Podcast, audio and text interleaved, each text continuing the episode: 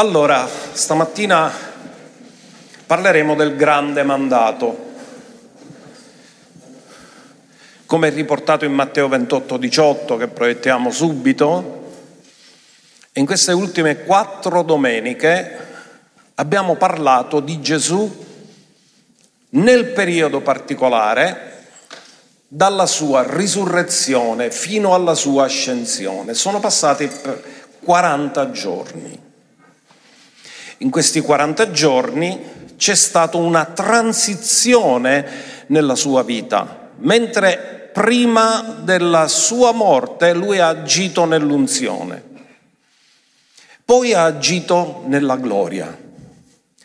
Nella gloria, mamma mia, stamattina mentre adoravamo il Signore mi ha detto una cosa mi girò la testa. Perché mentre il pastore Giacomo stava dicendo che siamo stati benedetti di ogni benedizione spirituale nei luoghi celesti, io prima di predicare dico sempre al Padre, dammi una benedizione speciale. E lui mi ha detto, io ti ho già benedetto di ogni benedizione nei luoghi celesti, e mi ha detto questo, nei luoghi celesti è il terzo cielo e nel terzo cielo non c'è tempo. Quindi la tua benedizione non è del tempo, ma oltre il tempo. Mamma mia, mi ha sconvolto.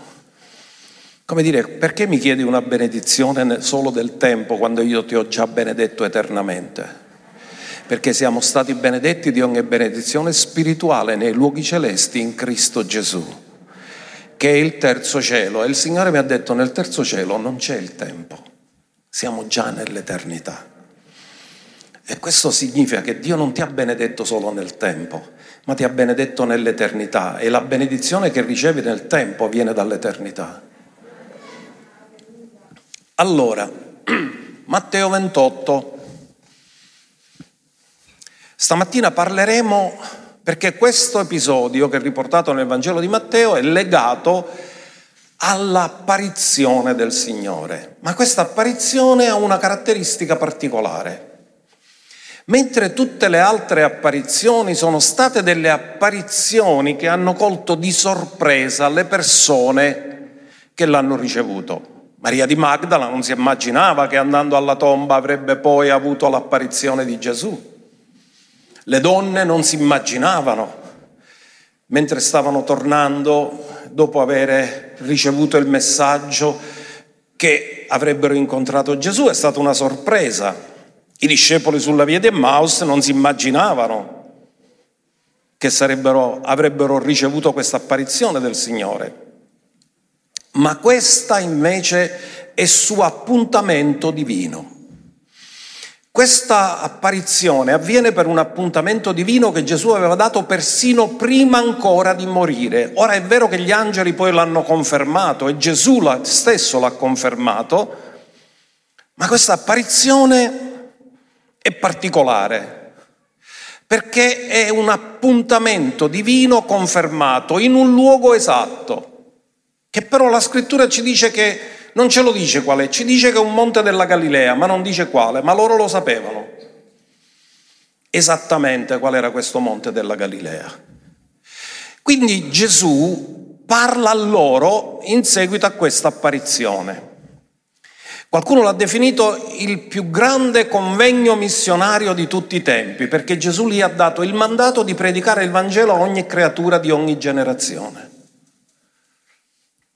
Poi Gesù si avvicinò e parlò loro dicendo, ogni potestà mi è stata data in cielo e sulla terra. Ora fermiamoci un attimo, questa parola potestà ci potrebbe trarre in inganno perché noi normalmente confondiamo potere con autorità e spesso nella nostra traduzione viene riportato come potenza, ma questa parola è realmente autorità, che significa letteralmente il diritto di fare. Quindi significa legalità. In altri termini, Gesù ha detto, ogni autorità, perché la parola greca exousia, che significa diritto di fare, diritto di agire, agire con legalità, mi è stata data in cielo e sulla terra. Ora fermatevi un attimo, Gesù l'ha ricevuta, quindi non sta parlando di qualcosa che aveva prima di diventare uomo. Perché prima di diventare uomo, Dio Padre, Dio Figlio e Dio Spirito Santo hanno tutta l'autorità. Perché sta dicendo mi è stata data? Perché gli è stata data come ultimo Adamo. Come primo Adamo, Dio aveva dato ad Adamo, prima della caduta, l'autorità su tutta la terra. Come secondo Adamo, come ultimo Adamo, come secondo uomo e ultimo Adamo, Gesù non riceve solo l'autorità sulla terra, ma anche del cielo. Difatti dice ogni autorità mi è stata data in cielo e sulla terra. Cosa preghiamo noi nel Padre nostro? Sia fatta in terra la tua volontà come è fatta? E ora è possibile perché la stessa autorità che c'è nel cielo è la stessa autorità che ora c'è sulla terra.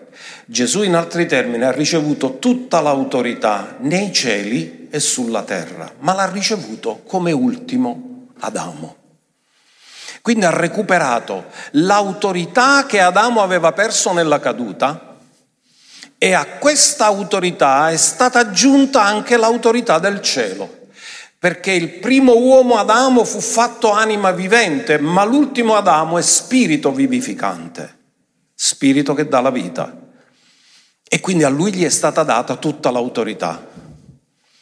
Dopo che ha ricevuto questa autorità, Gesù intanto lo dice, poi ci ritorniamo, la prossima cosa che dice nel verso 19 è andate dunque, quindi significa che non stava parlando solo agli undici discepoli, ma stava parlando alla Chiesa in generale, ha dato mandato a ognuno di noi, il mandato è un fatto legale, quando tu hai un problema e devi avere un avvocato, lui vuole firmato il mandato per rappresentarti.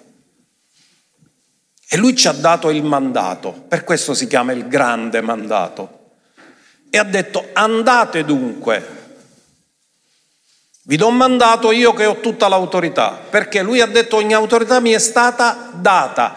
L'unico che non può ricevere autorità è colui che è l'autorità, che è il Padre. Però tutte le altre autorità sono delegate e tutte le autorità che sono delegate sono legittime, sono legali. Satana ha potere ma non ha autorità perché non gli è stata delegata, l'ha usurpata. Perché ha ingannato Adamo dicendo puoi mangiare tanto non morirai e poi Adamo è morto, quindi l'ha ingannato, gli ha mentito. Ma intanto Adamo l'ha ubbidito e avendolo ubbidito è diventato schiavo di colui che ha ubbidito. Quindi Satana, se voi leggete tutte le scritture del Nuovo Testamento, troverete che mai gli viene attribuita autorità e mai viene chiamato re, viene chiamato principe. Quindi lui ha una, una non ha autorità, ha potere. E tu dici com'è che ha questo potere? Perché lui era il worship leader del cielo ed essendo una creatura che era nel cielo, nella presenza di Dio, conosce molte leggi spirituali. Quindi lui ha usato queste leggi spirituali che lui conosce, conosce il potere della musica ad esempio, perché il suo corpo era pieno di strumenti musicali incorporati. E ha usato potere. Ora Gesù ha detto, io vi ho dato autorità di calcare serpenti e scorpioni su tutto il potere del nemico. Il nemico non ha autorità, ha potere. Ora noi abbiamo ricevuto autorità e potere. Difatti, quando è che abbiamo ricevuto l'autorità? L'autorità l'abbiamo ricevuto quando siamo nati di nuovo, quando siamo diventati figli di Dio, perché è il diritto di usare quel nome, ma la potenza l'abbiamo ricevuto quando abbiamo ricevuto il battesimo nello Spirito Santo. L'autorità l'abbiamo ricevuto quando siamo nati nella famiglia. Abbiamo il diritto di usare il nome di Gesù. Difatti tra i segni cosa dice? Questi segni accompagneranno coloro che avranno creduto. Qual è il primo segno nel mio nome? Cacceranno? Quindi significa che hai autorità. Quindi l'autorità la ricevi quando sei figlio, quando hai creduto. La potenza la ricevi nel battesimo nello Spirito Santo e oggi parleremo anche un pochino di questo. Quindi guardate, Gesù dà il mandato, andate dunque, fate discepoli di tutti i popoli, battezzandoli, questo ne parleremo domenica prossima, approfondiremo il tema del battesimo, nel nome del Padre, del Figlio e dello Spirito Santo insegnando loro di osservare tutte le cose che vi ho comandato, ora ecco, io sono con voi tutti i giorni fino alla fine dell'età presente. Quindi questa apparizione avviene, si conclude e Gesù, nonostante che l'apparizione si conclude, afferma sono con voi tutti i giorni.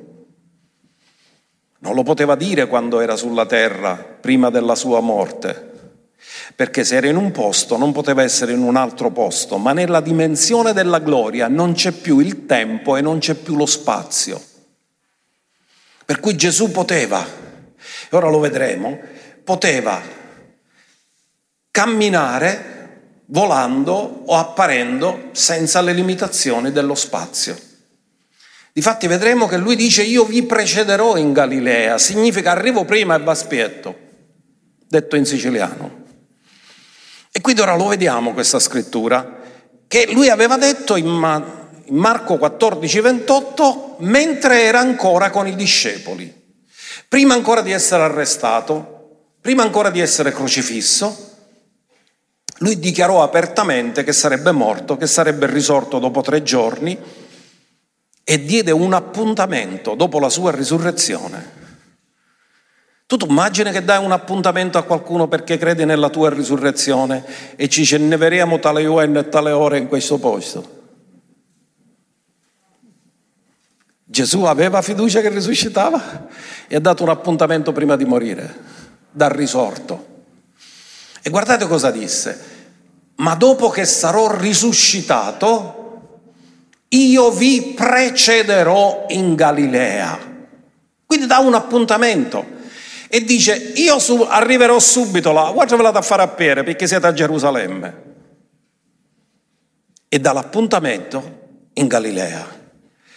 Ora questo appuntamento è stato confermato dall'angelo quando Maria di Magdala va alla tomba per andare a vedere che è successo perché devono andare a fare l'imbalsamatura e stranamente trovano la pietra arrotolata entra dentro e un angelo le dà un messaggio. Matteo 28, 7.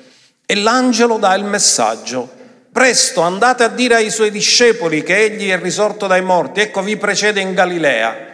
Là lo vedrete, ecco io ve l'ho detto. Cosa fa l'angelo? Conferma l'appuntamento alle donne, vi precede in Galilea. Quello che aveva già detto ai discepoli.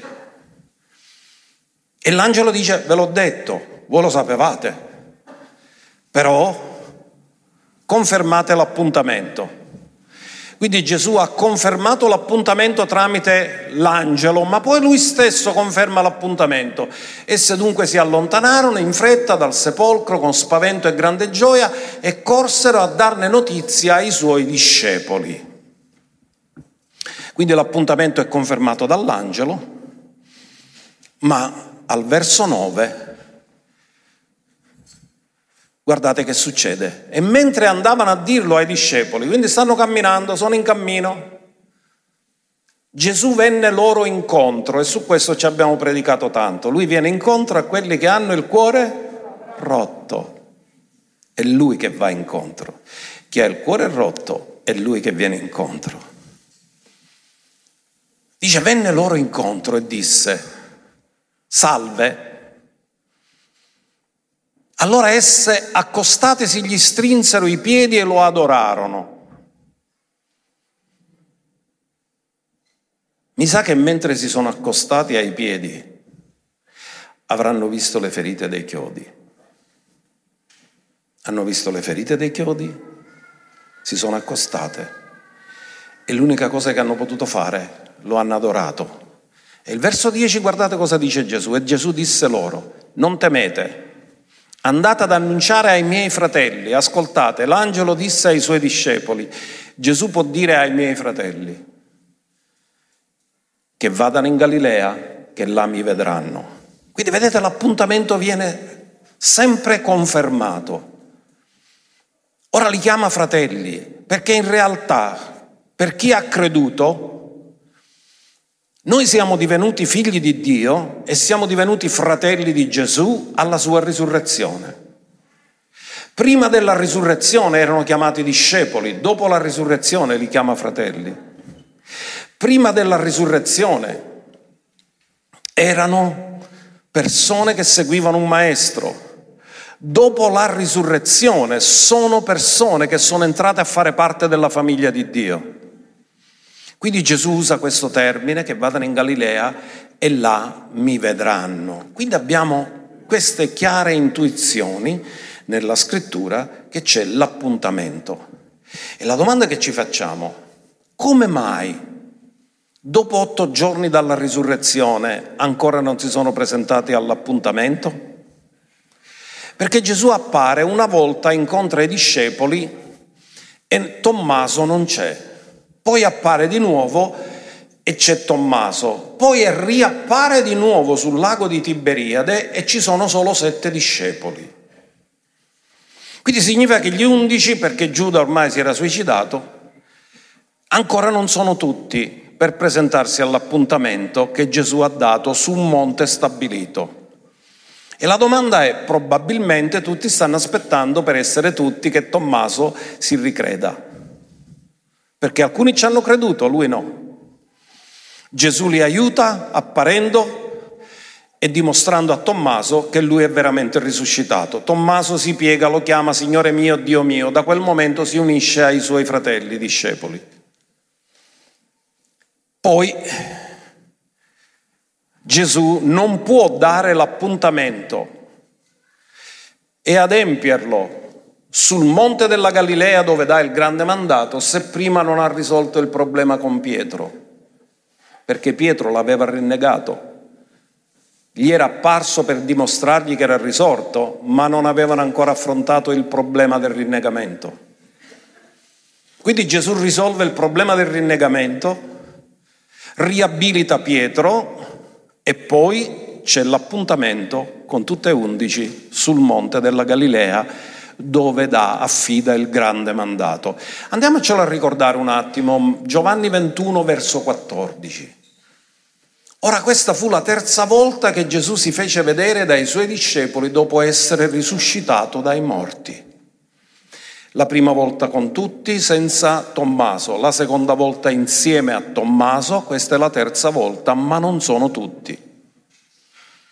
E poi c'è che ci sono tutti sul monte della Galilea dove c'era stato l'appuntamento che abbiamo visto confermato almeno per tre volte. Quindi, che succede? Che si ha il convegno missionario, dove Gesù dà mandato, dice io ho tutta l'autorità, vi do il mandato di andare per tutto il mondo e predicare il Vangelo a ogni creatura, ogni nazione, ogni generazione. La Chiesa ha ricevuto questo mandato Ritorniamo a Matteo 28, 16, quello che è successo su questo monte. Ora gli undici discepoli andarono in Galilea, sul monte che Gesù aveva loro indicato.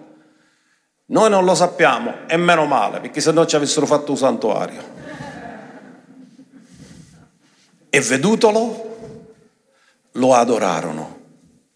Alcuni però dubitarono.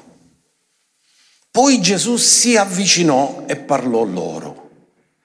Ora ascoltate, non tutte le apparizioni, ci sono state apparizioni che sono state all'improvviso, se lo sono trovati davanti, ma in questa occasione l'apparizione non è all'improvviso, lo vedono a distanza e lui si va avvicinando piano piano. E quando lui arriva, l'unica cosa che riescono a fare è con grande riverenza lo adorano. Quindi questa è un'apparizione particolare, un'apparizione con un appuntamento, loro sono, sono, sanno già che deve arrivare e lui non arriva subito che si presenta là davanti all'improvviso, ma lo vedono venire a distanza, probabilmente scende dalla cima della, di questa montagna, poi si va avvicinando fino a che loro se lo trovano vicino. Quando se lo trovano vicino, lui dà loro il grande mandato, quello che noi abbiamo ascoltato, questo grande mandato. E poi dice loro quello che abbiamo parlato domenica scorsa, io sono con voi. Non dice io sarò, dice io sono. E per gli ebrei la parola io sono è la rivelazione del nome di Dio. Quindi lui dice non sono solamente il Messia, sono il figlio di Dio, io sono con voi come figlio di Dio tutti i giorni fino alla fine dell'età presente. E questo è meraviglioso quello che è successo. Di cosa ha parlato Gesù nel grande mandato? Fondamentalmente ha parlato di tre cose. La prima cosa ha parlato della sua regalità. Lui ha detto tutto il potere, tutta l'autorità mi è stata data. Io sono il re, sono il sovrano, ha dichiarato la sua regalità. Lui è il re del re e signore dei signori. Lui è colui che ha tutta l'autorità nei cieli e sulla terra. La seconda cosa di cui ha parlato è di andare a predicare il Vangelo a ogni persona. Tutti noi siamo chiamati a predicare il Vangelo. Perché vi dico una cosa, ci sono persone che si convertiranno solo negli ultimi periodi della loro vita. E qui potremmo raccontare decine e decine di testimonianze. Perché alcuni dicono è duro, non ne vuole sapere, tu predica. Perché quando le persone stanno per lasciare la terra, hanno una sapienza speciale perché capiscono che tutto sta per finire e allora si fanno la domanda, e ora un va a finire io? E allora le parole che tu hai predicato, lo Spirito Santo glieli ricorderà.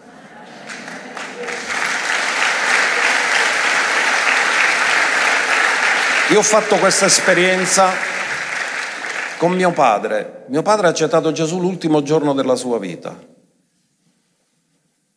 Quante volte gli ho parlato? Quante volte gli ho detto, papà, chiedi perdono a Dio dei tuoi peccati?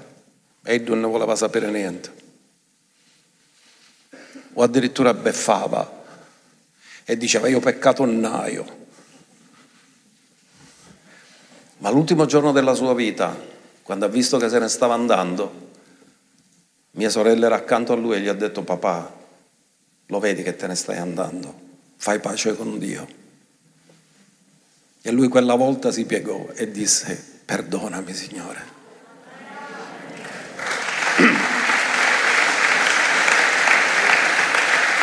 Predica la parola, perché tu non sai in che tempo raccoglierai. E in un'altra occasione ricordo che un cugino di mia moglie era ricoverato in terapia intensiva e lui chiese che io potessi andarlo a visitare perché l'unico che potevo andare ero io come medico. E quando sono andato era in coma. Mi hanno fatto entrare i colleghi, mi sono imbardato con mascherine, camice. E io ho detto, Signore, tu non mi hai mandato qui in vano. Io gli ho afferrato la mano e gli ho fatto fare la preghiera di salvezza. Gli ho detto, lo so che non puoi parlare, ma mi puoi sentire nello spirito. Ho detto, e se quello che io ti dico tu lo hai capito, poi alla fine stringimi la mano. Io gli ho fatto fare la preghiera di salvezza lui alla fine gli sono uscite delle lacrime, mentre era in coma, mi ha stretto la mano, qualche ora dopo se n'è andato, aspettava per ricevere Gesù prima di andare via.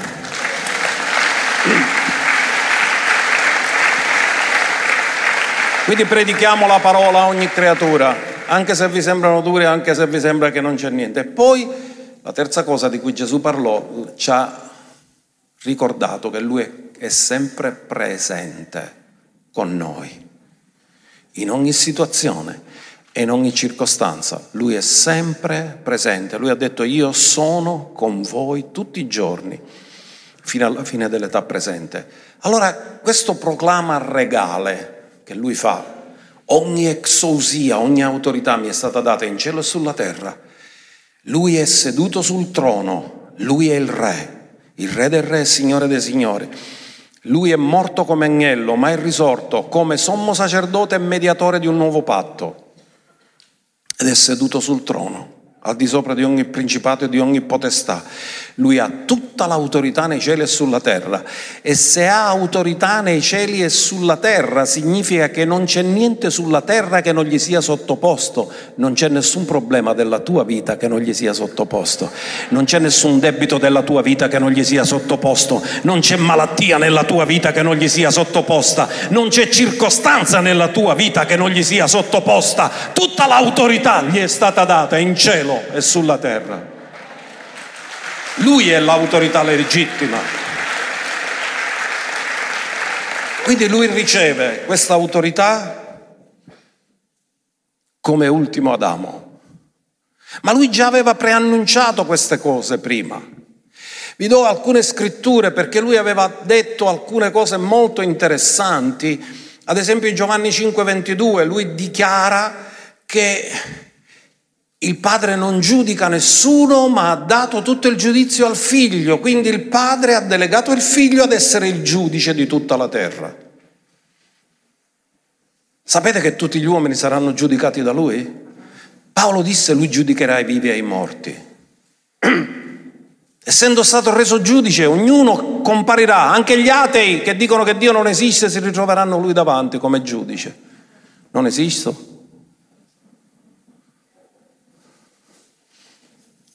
Il padre non giudica nessuno, ha dato tutto il giudizio nelle mani del figlio. Poi le ho detto anche altre cose, perché tutte queste cose sono venute attraverso il patto eterno. Giovanni 3:35 è anche un'altra affermazione che fa Gesù. Il padre ama il figlio e gli ha dato in mano ogni cosa. Tutto. Il padre gli ha detto figlio, tutto è tuo. Vi ricordate la storia del prodigo, il papà cosa gli ha detto? Figlio, fratello maggiore, ma tutto è tuo. Tu non l'hai usato, ma è tuo. Perché mi chiedi il capretto se ti ho dato tutto? Tu sei erede. E poi c'è un'altra cosa. In questo tempo viviamo per fede, perché non vediamo che tutto gli è sottoposto, anzi le persone fanno tutto l'opposto della sua volontà. Ma è un tempo dove quello che Dio ha dichiarato avverrà tutti i suoi nemici saranno posti sotto i suoi piedi.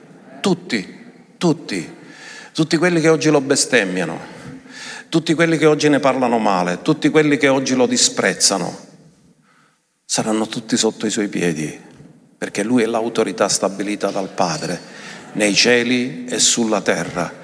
Ma questa autorità, lo vedremo, lui la usa soprattutto per salvare non per condannare, non per giudicare, ma per salvare, per dare opportunità a tutti per la salvezza. Ma andiamo a leggere 1 Corinzi 15, 27 e 28. Dio infatti ha posto ogni cosa sotto i suoi piedi. Dillo, ogni mio problema è già sotto i suoi piedi. Quando però dice che ogni cosa gli è sottoposta, è chiaro che ne è eccettuato colui che gli ha sottoposto ogni cosa. Cosa sta dicendo? Se io ti delego, io che ti ho delegato non posso essere sottomesso a te, ma rimango sopra di te per averti delegato.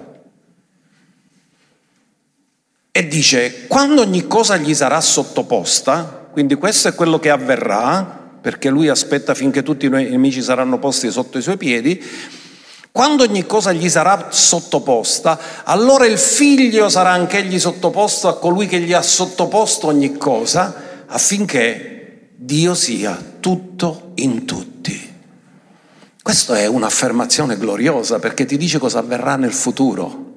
Tutti oggi si leggono l'oroscopo per sapere un futuro e quello che c'è scritto nella Bibbia lo ignorano. Ma il futuro è questo, che Dio sarà tutto in tutti. Quindi o sei in Dio e hai un futuro, ma senza Dio non c'è futuro. Dio sarà tutto in tutti. Dio ci sta dicendo già come sarà il futuro. Sarà così. E questo tempo a che cosa serve? Che tutto gli sia sottoposto quando tu hai ricevuto Gesù come Signore della tua vita, ti sei sottoposto a Lui. E nel momento in cui ti sei sottoposto è cominciato un processo di restaurazione. E perché siamo qua? Per fare sapere agli altri quello che deve succedere affinché ognuno faccia le decisioni giuste per prepararsi per il futuro eterno. Perché tutto gli è stato sottoposto. E la saggezza è che anche noi ci sottoponiamo a Lui, ci sottomettiamo pienamente a Lui.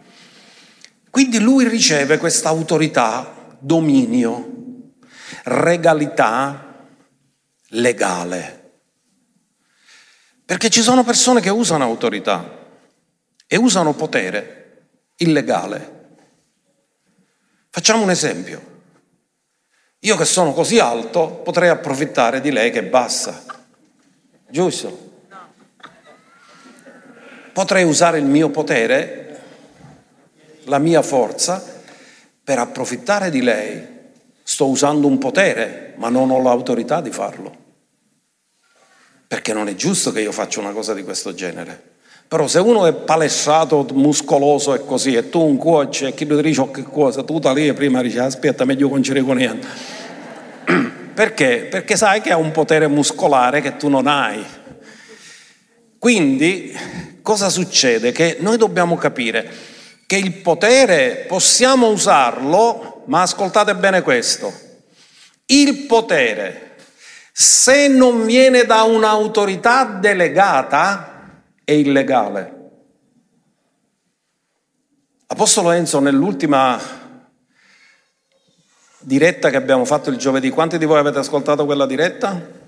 3-4 l'hanno ascoltato, vabbè, meglio che la sentite pure. Ha parlato della legalità nel potere. Vi ricordate che Mosè riceve l'autorità da Dio di buttare il bastone a terra e diventa un serpente, poi piglia cura e diventa di nuovo bastone?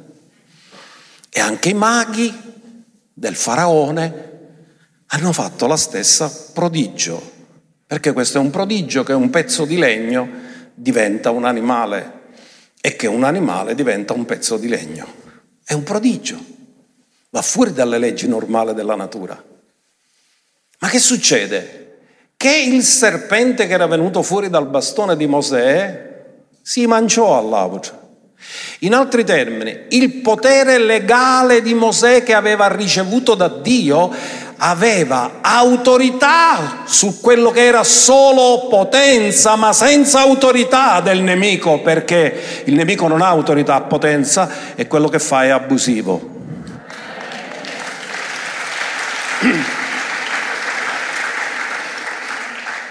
Quindi la legalità di Mosè si mangia l'illegalità del nemico.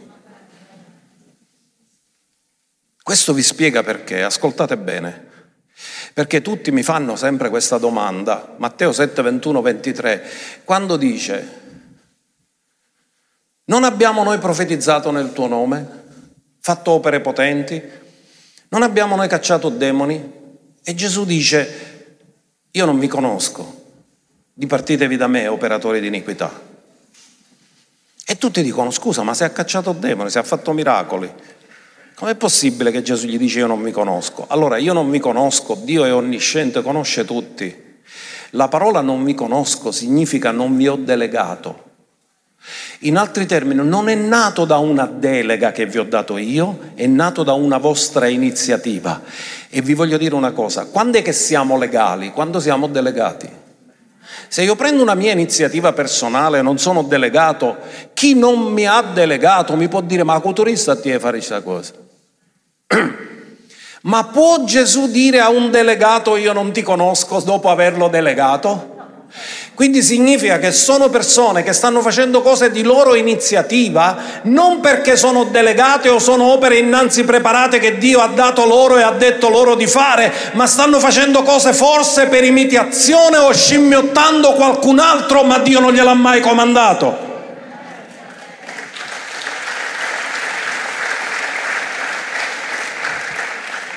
In altri termini, quando fai cose dove non sei delegato, tu non dai la gloria a Dio, dai la gloria a te stesso.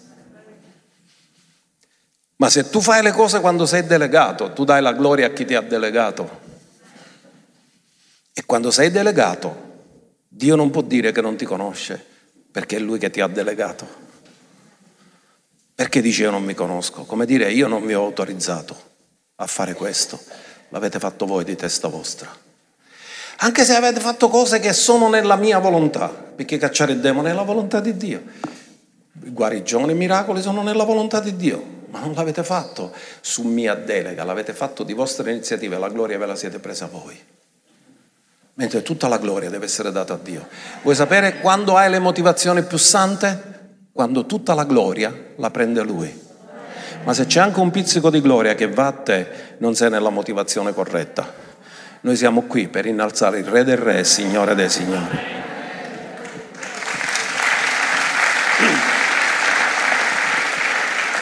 Allora, stamattina trattiamo solo due punti, poi domenica prossima, Dio piacendo, tratteremo di altro durante i battesimi. E il primo punto riguardante questi aspetti di quello che Gesù ha detto, ogni autorità mi è stata data. Parliamo dell'autorità che Gesù ha su tutte le persone allo scopo di dare loro vita eterna. Dove lo troviamo? Lo troviamo in Giovanni 17, nella preghiera sacerdotale. Non abbiamo ascoltato che il Padre gli aveva dato tutto nelle mani? E dice Gesù, poiché tu gli hai dato potere. Ora questa parola ci potrebbe trarre in inganno, perché uno può pensare che è potenza, invece la parola greca originale è autorità. Exousia è il termine me li vado a studiare tutti, io uno parola per parola. Quindi prima che vi dico una cosa, l'ho verificato.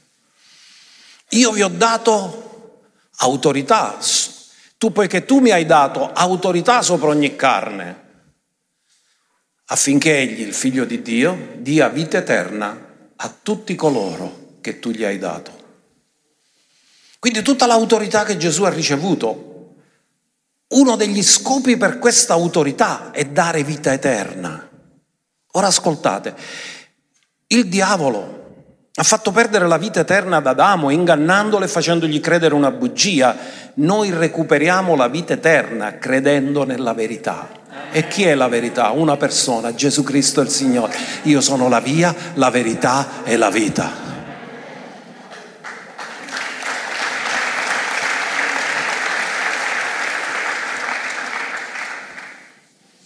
Quando noi passiamo quel confine e accettiamo la signoria di Gesù, siamo trasportati dal regno delle tenebre al regno della luce. Così come Adamo, quando ubbidì, il principe delle tenebre fu trasportato dal regno della luce al regno delle tenebre. Quando ricevi Gesù, sei trasportato dal regno delle tenebre al regno della luce. E lui ha tutta l'autorità di trasportarti in questo regno Ora è molto interessante questo, che Gesù ha autorità di dare salvezza. Vi faccio un esempio. Ha l'autorità di salvare chiunque. Perché chiunque avrà invocato il nome del Signore dice, e se fosse il peggiore dei mafiosi, quello che ha fatto un sacco di omicidi? Gesù ha tutta l'autorità perché ha pagato per tutti i suoi peccati di salvarlo e portarlo alla salvezza perché il figlio dell'uomo non è venuto per giudicare, ma per salvare. E lui ha ricevuto autorità di salvare, perché Dio non prende piacere che una persona che ha sbagliato nella vita vada a finire all'inferno per l'eternità, Dio prende piacere che l'empio si converta e viva e riceve vita eterna.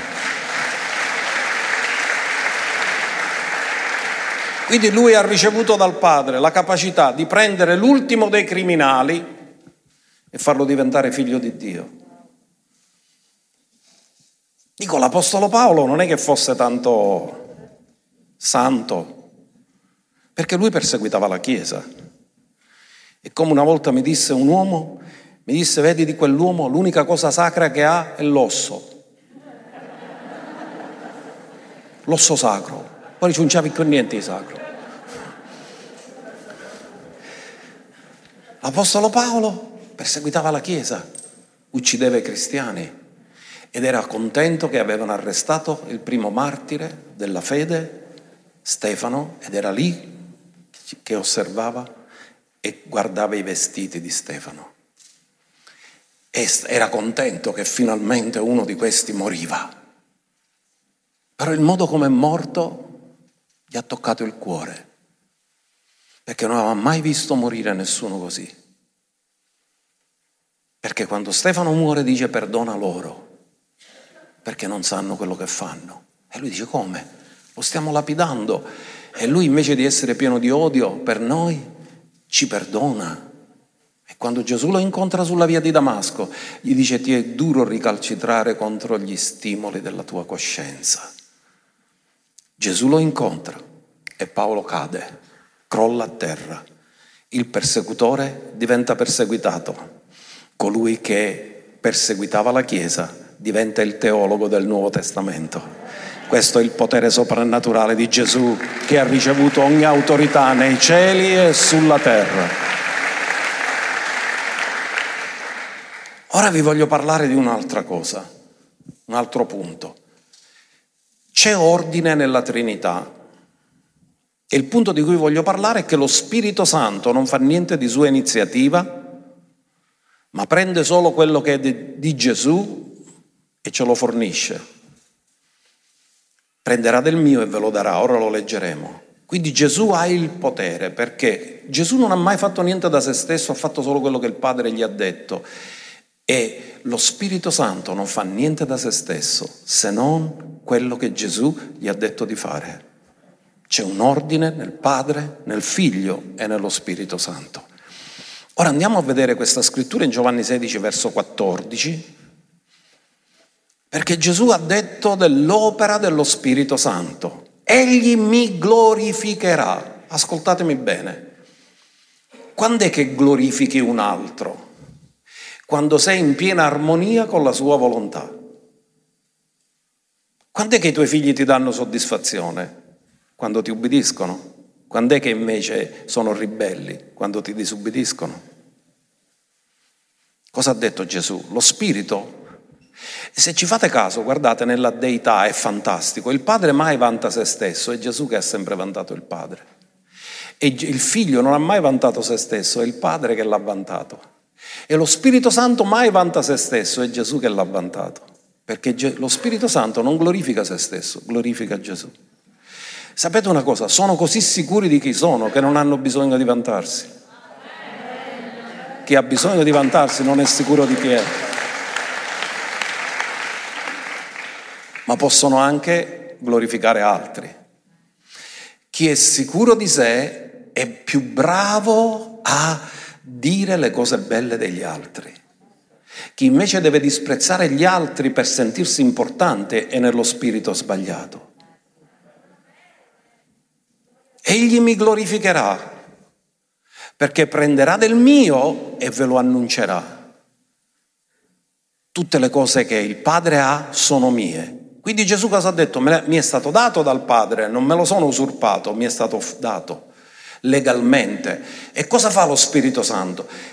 Cosa, qual è il compito dello Spirito Santo? Attenzione a questo, questo dovete comprenderlo pienamente. Lo Spirito Santo è solo l'amministratore di ciò che Gesù ha ricevuto dal Padre. Lui non fa nessun'altra iniziativa se non amministrare la totale redenzione di Cristo. Perché cosa fa? Ci convince di peccato, di giustizia e di giudizio. Perché? Perché Gesù già è morto per noi e ha compiuto la redenzione. E poi disse, tutte le cose che il Padre ha sono mie. Per questo ho detto che gli prenderà del mio e ve l'annunzierà.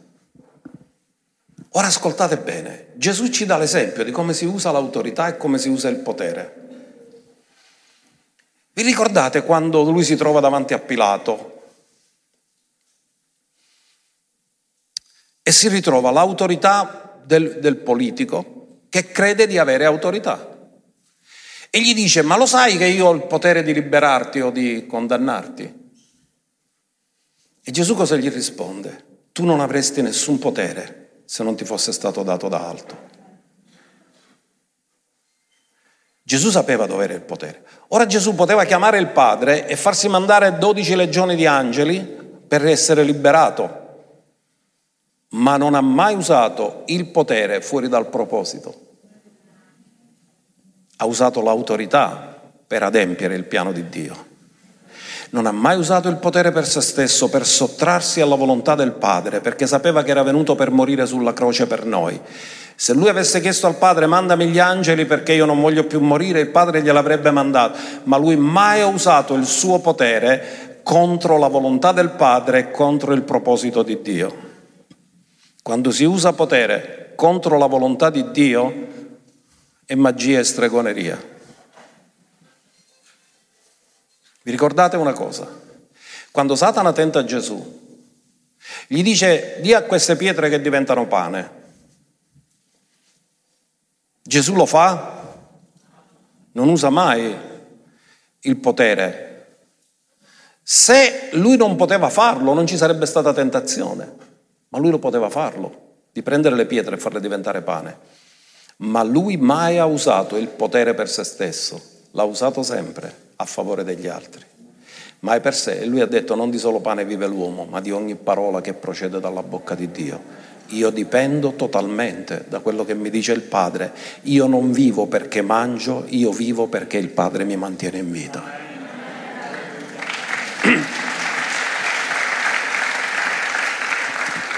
Quindi, cari, andiamo a vedere che lo Spirito Santo è stato mandato in Atti 2.33, lo vediamo, ne parla Pietro nel suo sermone della Pentecoste.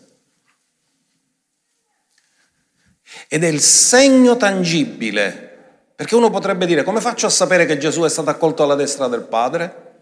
Mica io posso andare a controllare se è là. Qual è il segno? Gesù disse, se io me ne vado, ve lo manderò. Quindi se lui non fosse stato accolto alla destra del Padre, lo Spirito Santo non sarebbe mai potuto venire. E invece cosa dice? Egli dunque, essendo stato innalzato alla destra di Dio, intronizzato, e avendo ricevuto dal Padre la promessa dello Spirito Santo, l'ha ricevuto per lui o l'ha ricevuto per noi? Lui l'ha ricevuto al battesimo lo Spirito Santo, al Giordano, scese in forma di colomba, non l'ha ricevuto per lui, già l'aveva ricevuto, ma l'ha ricevuto per noi l'ha ricevuto come dono, come dorea. Oggi chiunque vuole ricevere il battesimo nello Spirito Santo deve sapere che tu lo Spirito Santo lo puoi ricevere perché Gesù è stato innalzato, non c'è un altro motivo. È una dimostrazione che lui è seduto alla destra di Dio e per questo che ha inviato lo Spirito Santo. Dice, avendo ricevuto dal Padre la promessa dello Spirito Santo, ha sparso quello che ora voi vedete e udite. Alza le tue mani e dillo, Spirito Santo, io ti ricevo e se già sono battezzato, voglio una nuova esperienza di pienezza perché Gesù è stato esaltato alla destra del Padre. E questo lo vogliamo fare anche per chi ci sta ascoltando per radio nel nome di Gesù. Ci sono persone nate di nuovo che non hanno ricevuto il battesimo nello Spirito Santo. Sappiate che una dorea di Dio è un dono, un lascito testamentario attraverso quello che Gesù ha fatto e tu puoi ricevere ora il battesimo nello Spirito Santo e se sei stato fiacco può essere riempito di Spirito Santo ora e ritrovare la pienezza dello Spirito di cui la Bibbia dice siate ripieni dello Spirito. Il battesimo nello Spirito Spirito Santo è solo una volta la pienezza, è un'esperienza costante che possiamo fare. Nel nome di Gesù facciamo un applauso allo Spirito Santo, che è meraviglioso, che è qui, che è presente.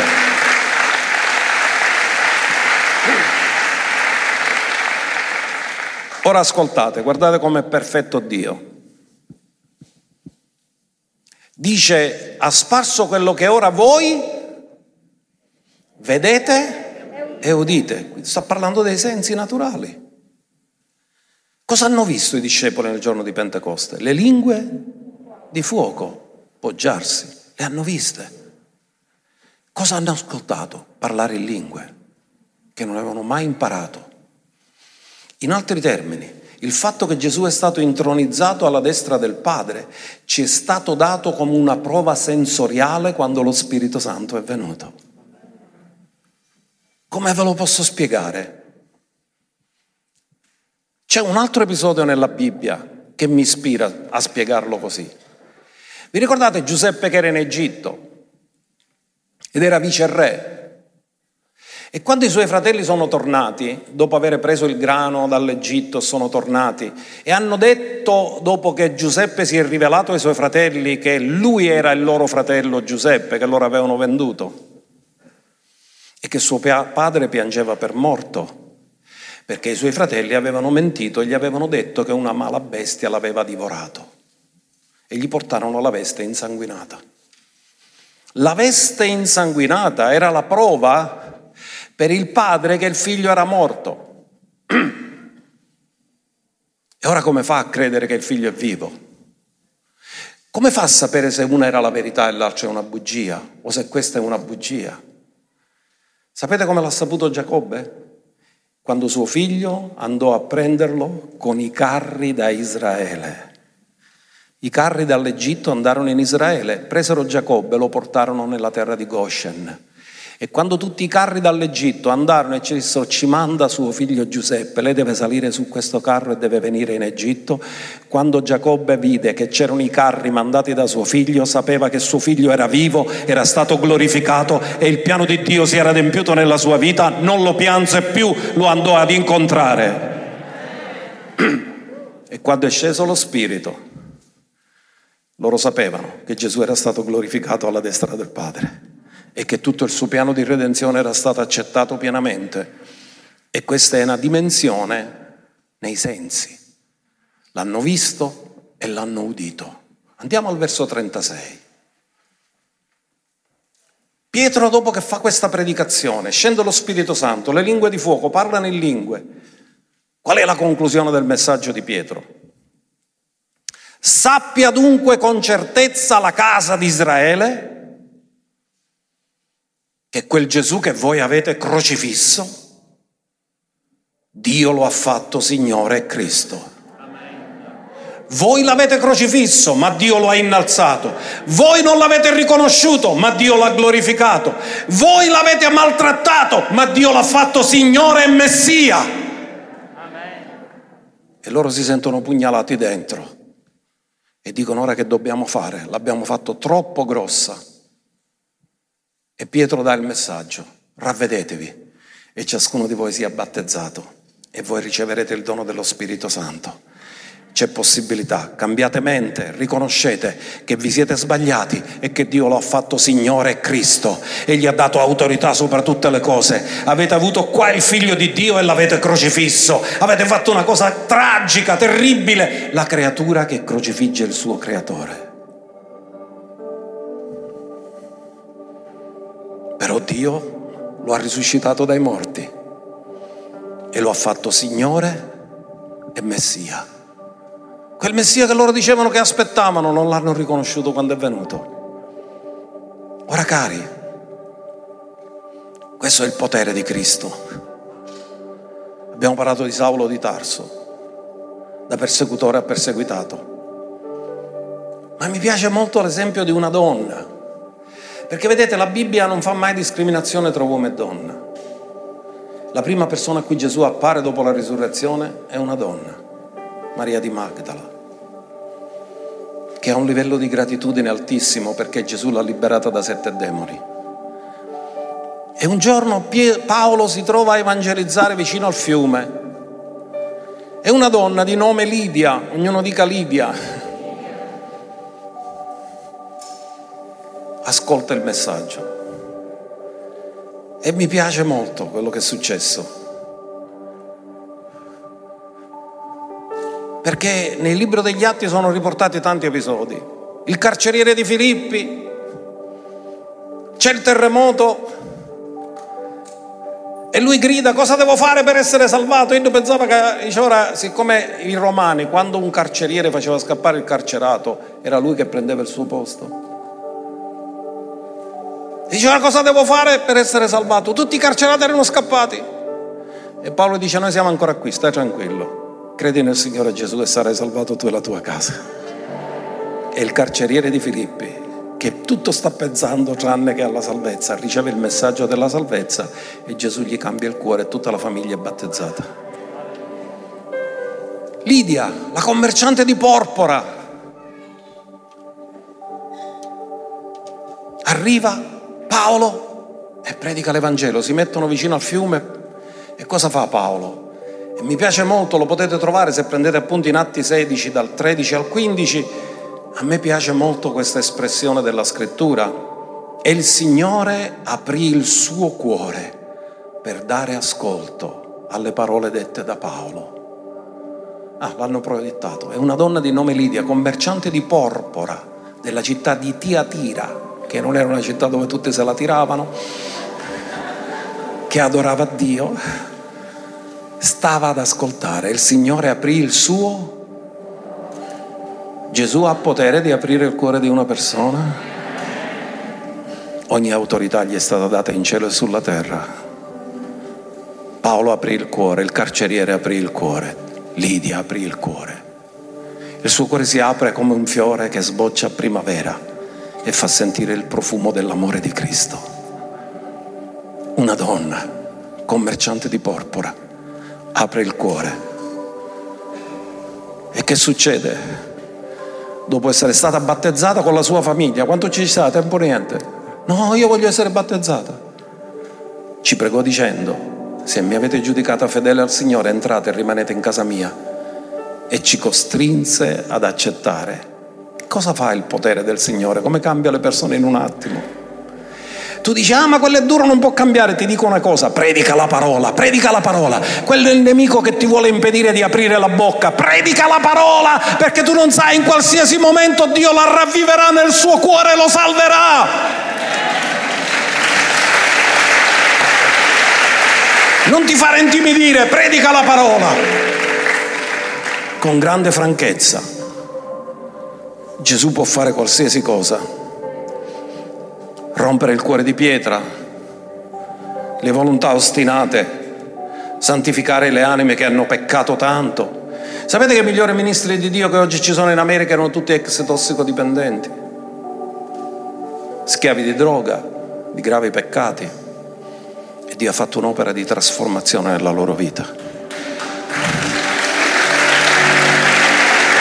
Sapete che c'è un carcere in America dove c'è una chiesa enorme, grandissima, perché hanno, stanno scontando la loro pena, perché molti di loro sono ergastolani, ma hanno accettato Gesù, sono stati ordinati ministro di Dio, predicano la parola, con la giustizia umana stanno scontando la pena, ma in quel carcere c'è la gloria di Dio che scende ogni volta che fanno i culti.